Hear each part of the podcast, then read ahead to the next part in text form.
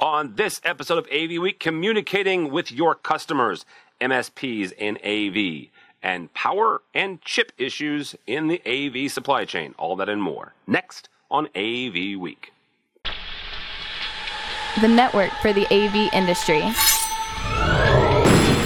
What are you listening to? This This is AV. This This. this is AV, Nation. This is AV Nation. This is AV Week, episode 530, recorded Friday, October 15th, 2021. Transparency. Support for AV Nation is brought to you by Atlona, the go-to provider for AV signal distribution and control in corporate, higher education, and residential spaces. This is AV Week, your weekly wrap up of audiovisual news and information. My name is Tim Albright. I am your host with us to discuss the news and information we have gathered this week. First and foremost, Heather Sidorowicz, Southtown AV, and proud Buffalo Bills fan. Welcome, ma'am. So proud. So, so proud. Can we just talk about that the whole time instead? Uh, we could, except they beat the Bears, so no. Um, yeah, If you've been watching lately, they've been beating everyone. they have been beating everybody, yes, indeed. But Um, thrilled to be here. So thank you. Thank you for having me. Absolutely, absolutely. Also with us, uh, Brand's making a new job since the last time we talked to them. Actually, the last time I had Nairi on, it was my 500th episode. Uh, and God, poor Nairi, I, I hadn't had him on in a while. And the way I do it, I'm like, okay, you know, we, we haven't had you on in, in, you know, six, nine months, sometimes a year. And I had him scheduled, and then God love him, Mitchell, my fantastic producer, like, I'm going to surprise Tim and have all these other people join. So, Nairi, I'm glad that you're here on an episode that is not um, my 500. So, welcome, sir. Thank you, Tim. So glad to be here. Uh, and he is actually with the, with Under Armour now. So, uh, congratulations to that. Yep, thank you. Also with us, somebody else who has a, a new job that we haven't talked to, I don't think officially since then. Uh, Tom LeBlanc uh, from NSCA. Welcome, sir. Hey, thanks. Uh, good to be here. Absolutely. And last but not least, she doesn't have a new job, job but she's still fantastic. Corey Schaefer from QSC. Welcome, ma'am. Uh, good to be here and great crew today. Absolutely. Uh, so, first story this week comes to from everybody. Just uh, the, the the the article we're using is from The Verge, uh, but more supply chain issues. Um, this is according to The Verge. Apple can't get enough chips for the iPhone 13. Um, they're reducing their plan to make 90 million down to 80 million phones. It's about a 10 percent, 11 percent uh, reduction. However, the part that makes this interesting for the AV side is the chips they get are from Broadcom and Texas Instrument. If you didn't know this, a lot of chips that go into AV um, gear comes from Broadcom and Texas Instrument. So not only is it impacting AV, it's also impacting, you know, the world's most valuable company. Um, in addition to that, news coming out of China this week is that the country is facing a country-wide power shortage. The causes include China trying to cut back on um, coal usage ahead of a 2030, I'm sorry, 2060 um, uh, carbon neutral footprint, and demand for that power now that factories are coming back online. To deal with this, China is implementing times of blackouts throughout the con- country, including the main manufacturing hubs that will idle much needed factories. That's right. Not only are we having supply chain issues, now China can't make the stuff that we need them to make to get the stuff. You know, um, Mitchell, I want you to put. Uh, I want to point uh, a recent interview I actually did uh, with QSC's Anna uh, and Frank West about the impact of chip shortages on AV. Um, Nairi, we are going to start with you on this. What does this do to folks like you that are on the front lines, the the AV users that are in companies or in, in higher education? What does it do to forecast, and what does it do to kind of planned upgrades as you're looking ahead to 2022? Um, we have to get our crystal ball out and predict the future a little bit better than we probably have in the past. I mean, um, I think I can speak for every um, technology manager around the country, if not around the world, is that we're always fighting for money and budgets and and uh, the things that the resources that we need to do our jobs and make our organization successful. And this is just going to make it harder. Um, I do know that um, when you talk about budget cycles, uh, that tends to be the biggest challenge that we have because um, especially around the higher ed and your government folks. They are locked into certain budget cycles. They have to spend money by a certain date or, or else they lose it. Um, in a corporate environment, some environments operate like that, some don't. Um, and so, what it's going to breed are some um, different conversations around how we manage that budget cycle, how we account for these projects and things that we have purchased, uh, so that we can reasonably um, plan for implementing these solutions, buying these technologies, doing these technology refreshes, and so forth and so on. But long story short, it's going to make everybody's life harder, um, and we'll just have to deal with it. And there's nothing we can do about it. So, so Heather, everybody wants a client like Nairi um, because he gets it, right? However, not everybody has clients like Nairi. So how do you communicate this? How do you how do you translate this to clients, whether it's resi clients or, or commercial clients that are looking ahead and going, okay, our folks are coming back to the office eventually, right? There are some folks who have kind of staggered that and, and readjusted those re- those return plans. But how do you communicate this to clients when sometimes you know clients can be persnickety and say, well, if you can't get it to me, I'll just go down the street to your competitor. How do you say we're all in the same boat? Uh, three things: transparency, transparency, and transparency. And what I mean is is that it's the very first conversation I'm having now. So if I meet with the client tomorrow, not Saturday, Monday, um, I would I would say up front, if you book today, we're looking into 2022 or further. So it, it's it's about being honest and transparent with the clients, and most understand because most have bought a couch in the last six months and know that they're not getting that till 2022. People actually have been a little bit more understanding. Not everybody, but most have because they get it. We also have been um, working on phasing projects. Um, so what we've been doing is maybe we can do part of it now and part of it later. So we might be able to source enough to do part of the project, and then we'll let you know when the rest comes in. Um, so it's it's about creativity um, my new business plan is outwit, outlast, and outplay. That's a never mind. That's a survivor. took me a second.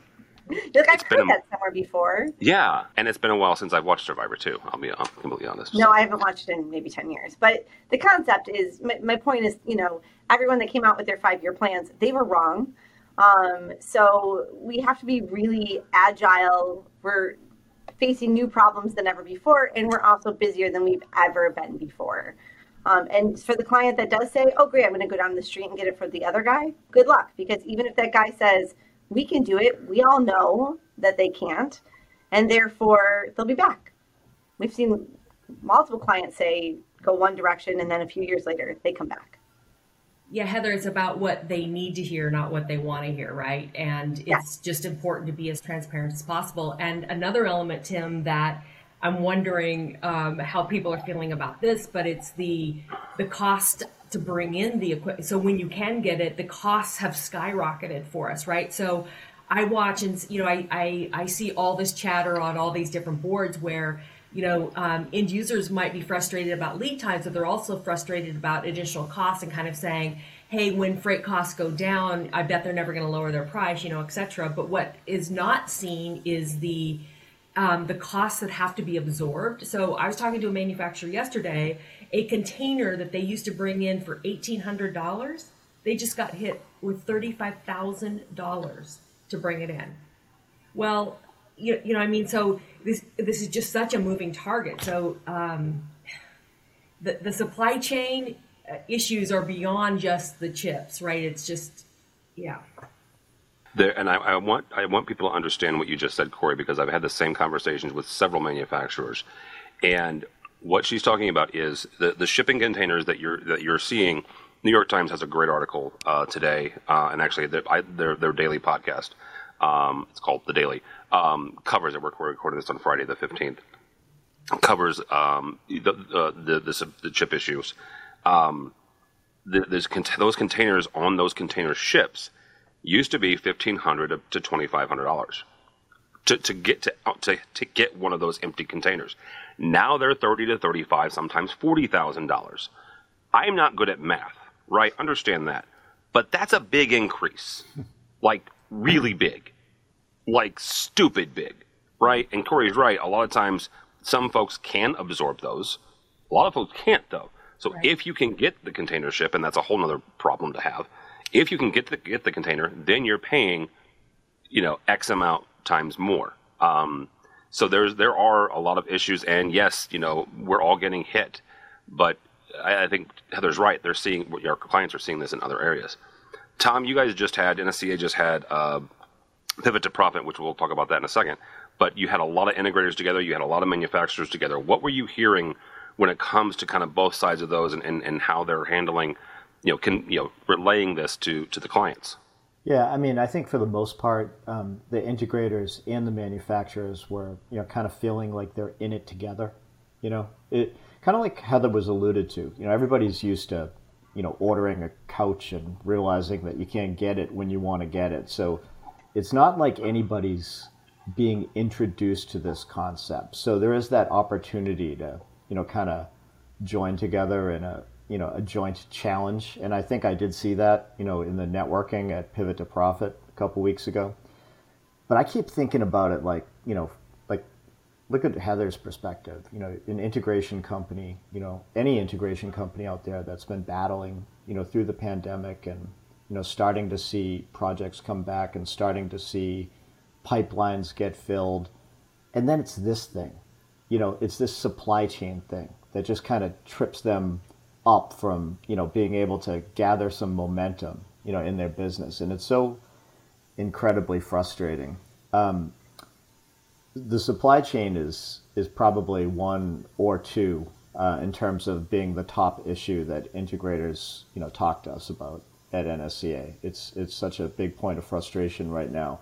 Um, a lot of, I mean, there's nothing you can do about it. You know, there really isn't right now, um, other than to you know handle things as well as you can within um, what you can control. And so much of it comes down to the quote that you know Heather said: transparency, transparency, transparency.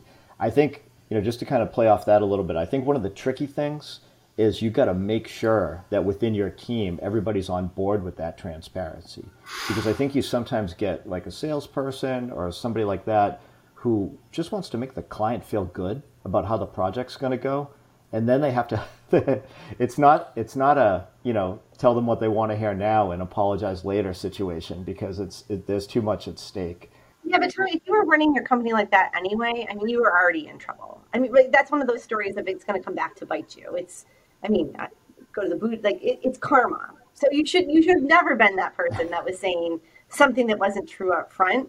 And now I think that it's just even more important to to be out there and, and honest with these. And, and I mean, we've we've said to people, hey, just because beyond just getting it, now even shipping has changed. Shipping's taking longer. Just because something says it will be there on Tuesday doesn't necessarily mean it will be there on Tuesday. So if you're not upfront with your clients saying, like, I understand you reserve this conference room and there's 12 doctors that meet in here and they're, you know, they're just ready to go, but you know, this is what it says and we'll do our best. And and if you start to to play with that and, and slide things under, I just think you're going to end up in a whole heap of heap of trouble. I want to end this by, by asking Nairi a, question here, and, and I'm not expecting Nairi to, to you just for you to speak to all AV users, right? understand, but for you, you you personally, because um, one of the things that, that Heather alluded to is is kind of the, these partial completions, right? What does that do for you, if anything? Right? Does does it does it help if Heather calls up and says, you know what, Nairi, we can get you seventy five percent of the way there on that conference room that that your doctors meet on a, on a regular basis? Does that help? Does that hurt? Does it excite you in any way, shape, or form? Or are you like, you know what? I, I'm i love it, but I need all or nothing, right? It, it, we gotta we gotta finish it all or nothing. Well, for me, I just got to keep our accountants happy. That's that's really what it boils down to me. Um, and a lot of times that that's uh, you know it, it, it's all dependent on your respective budget cycles because I've done it all of those ways in the past, um, and it just depends on what they're comfortable with, how well of a relationship you have with that vendor or manufacturer to to deliver when they said they were going to deliver and not stiff you, you know, after you've you know you know committed these funds or whatever. Because in those situations, we're basically we're ha- we have to pay up front on the promise that you're going to deliver product at some point. You know, you, you you can pick that date, but at some point you need to give us what we paid for. Um, and if you've got a good enough relationship, if it's a, if it's a vendor that you've done business with for a long time, that's really easy. Um, if you are a younger company um, and you you don't kind of have those relationships or you don't have someone on staff that does, that's a big that's a tough ask, especially when you may be uh, receiving some pressure uh, from your business side, your core business side, and, and the products and services that you are delivering and expecting receipts on as well. So, you know, for me, it's it's making sure that our accounts payable and and accounts receivable people, you know, I'm not causing them extra stress because that just makes it harder for me to buy stuff in the future. No, that's true. All right. Uh, next story actually comes to us from uh, old stomping grounds of Mr. LeBlanc. Uh, commercial integrator uh, wrote up on NSCA's pivot to profit last month. AV integrators and manufacturers debated the future of the digital economy and the place of AV as a service. I can hear Joe Way sharpening his pencil now. Um, they listed items such as the IT industry is already service based, network security, and the move of AV onto the network. Mr. LeBlanc, we'll start with you. I mentioned the fact that it's your old stomping grounds. Tom used to be the editor of Commercial Integrator, and now you're the, you're the other side of this article. Um, you've been writing about AV as a service. You've been writing about getting into services for 10 years when you were a com- Commercial Integrator, right? Yeah. Now you work with those dealers. What do you think is the biggest hurdle for them to get into the service side or the recurring revenue side? Well, I think the biggest hurdle is commitment to doing so. Co- their commitment. Their commitment to doing so. So you, you mentioned that I've been writing for 10 years about how, you know, companies, you know, trying to make a case for companies to get into service more so. In other words, to make their revenue model more about recurring revenue, service based sales versus product and project based sales. You're right. I'm sick of writing about that. You know, I still write at NSCA somewhat, um, and I'm sick of writing about that. Um, we actually, um, me and um, you know my friends at uh, at PSA, um, we worked together. NSCA and PSA worked together on a research piece that we just put out, and the whole premise of it was let's stop talking about why it's important to transition to service. Instead, let's analyze a controlled group of integration companies that we're saying have seen some success selling service, and let's try to identify some common, you know, trends among those successful MSPs. By the way, if you want to read it, it's called Anatomy of a Successful MSP. You can find it on PSA or NSCA. Um, but you know, some of the commonalities relate to that commitment, right?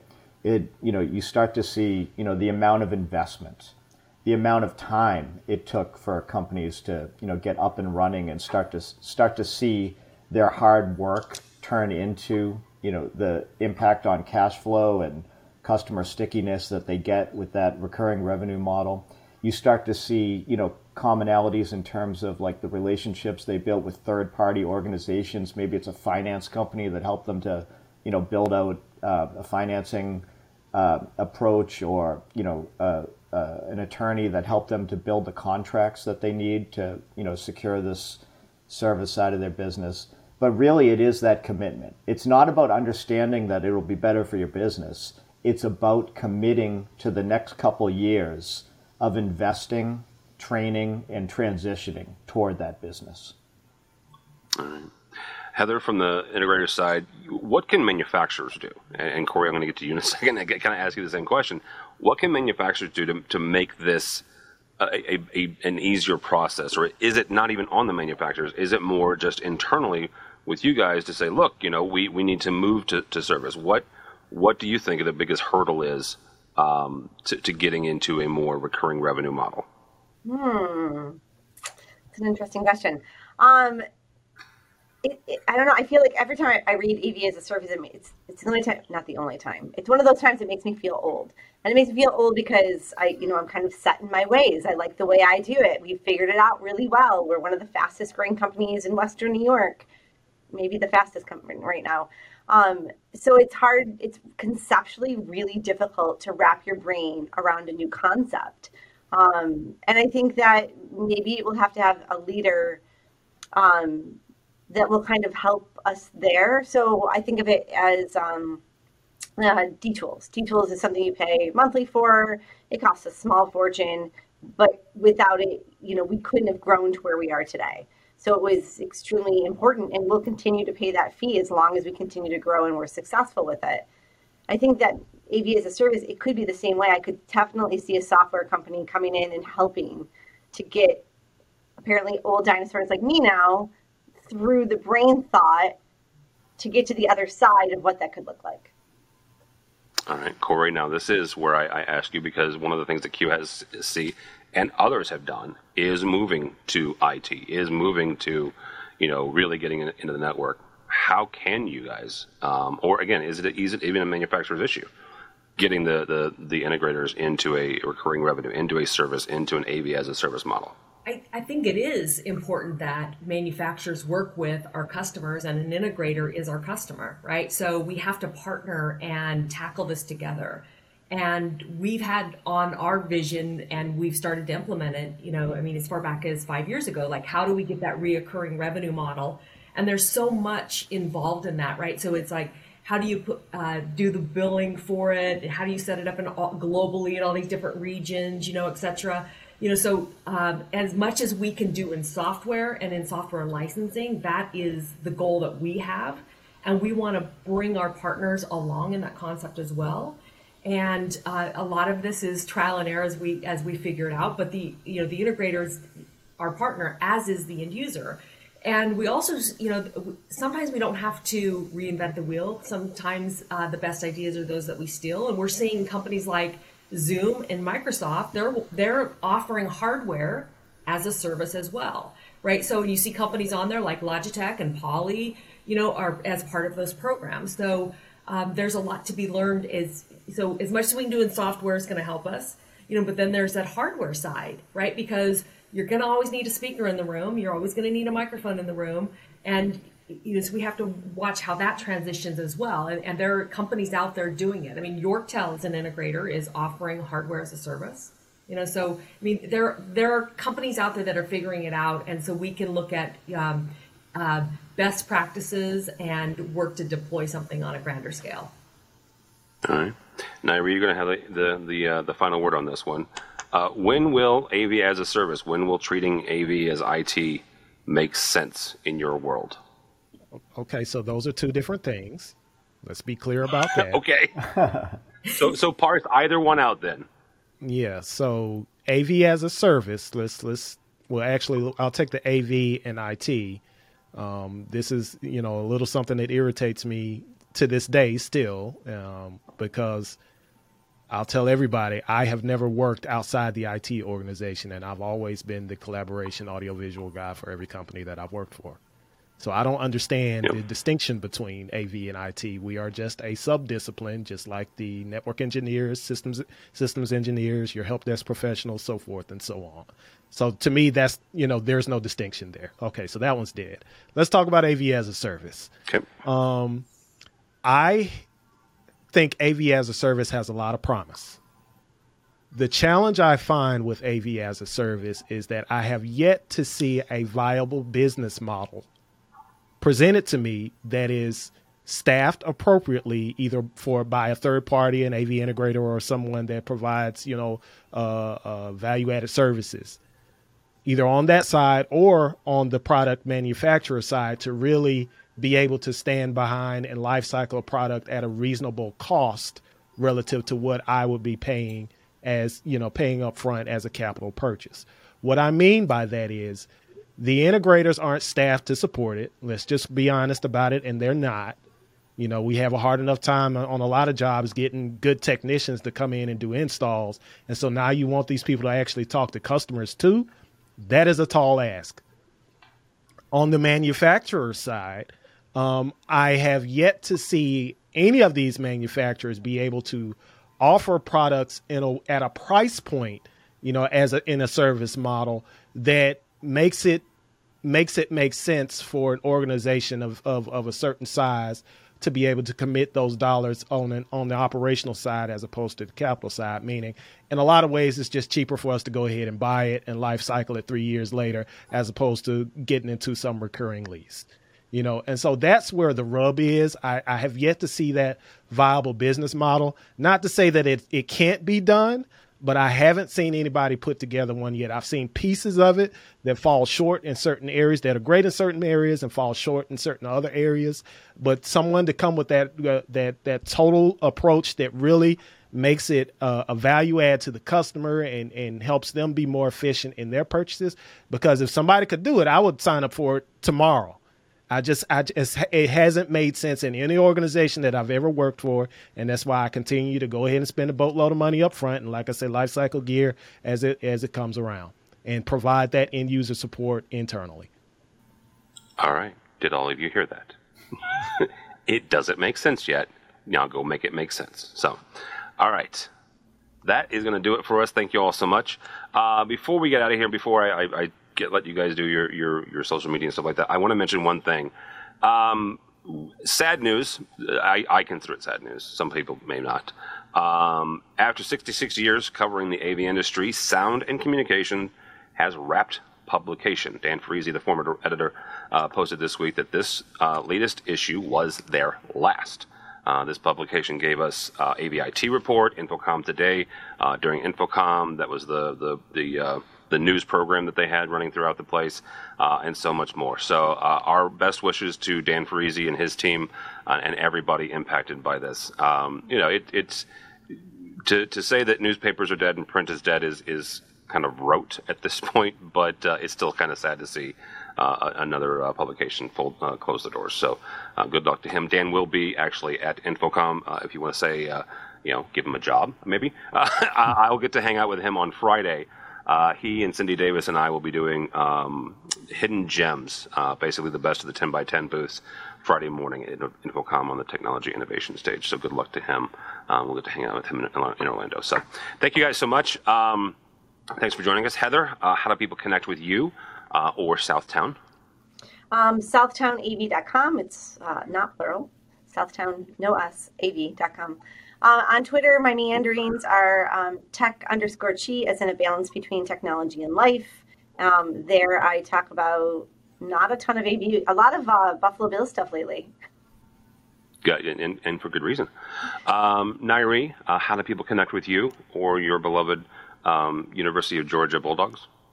So, first and foremost, THWG, and I'll let you fill in the blanks on what that means. Um, but all my Yellow Jackets will, will definitely know. Uh, but I can be reached at uh, Nairi Hollingsworth on LinkedIn, and you can also follow me at Nairi H on Twitter.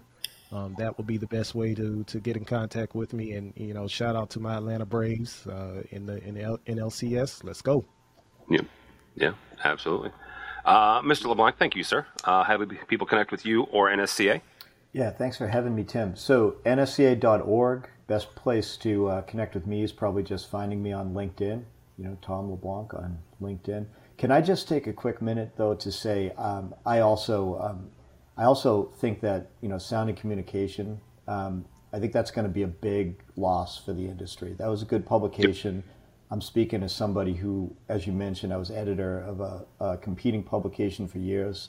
They were a great competitor. They were a friendly competitor, respectful competitor, a great publication David Silverman, and then Dan, great editors. And I hope Dan yep. is. Uh, I hope Dan stays in the industry because we can use folks like that to cover this industry.